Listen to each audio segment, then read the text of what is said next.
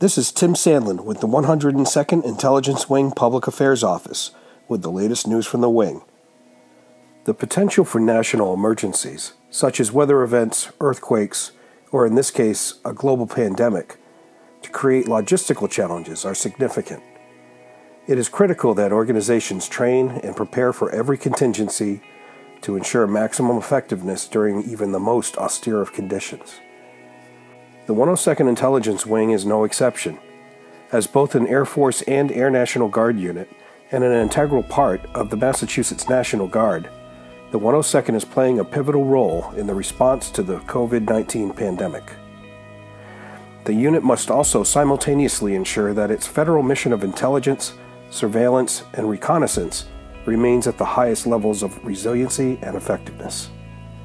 Certainly, our reality has changed significantly in the past few weeks, said Colonel David McNulty, 102nd Intelligence Wing Commander.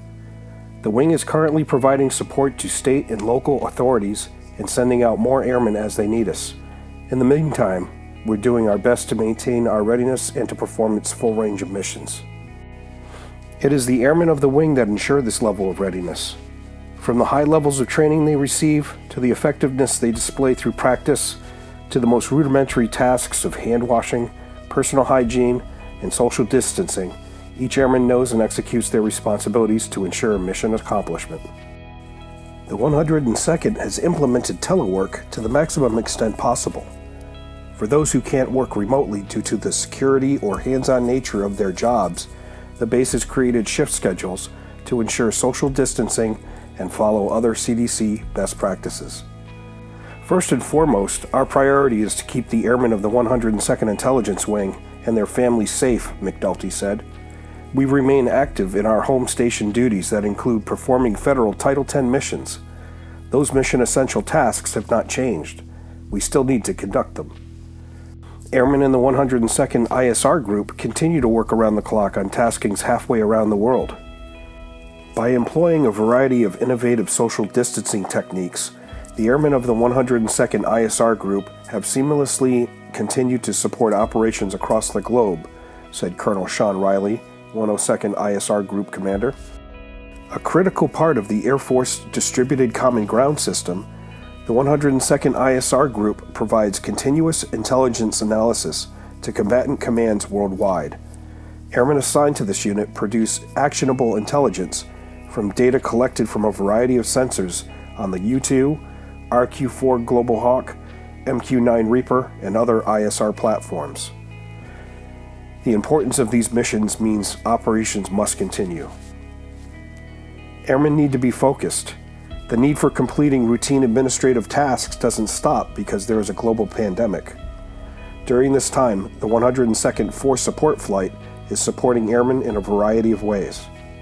We've had to figure out how to adapt our way of doing business to continue to support the Wing's airmen, said Lieutenant Colonel Kristen Mullis, 102nd Force Support Flight Commander. We continue to process military and civilian personnel actions with little to no interruption via virtual processing.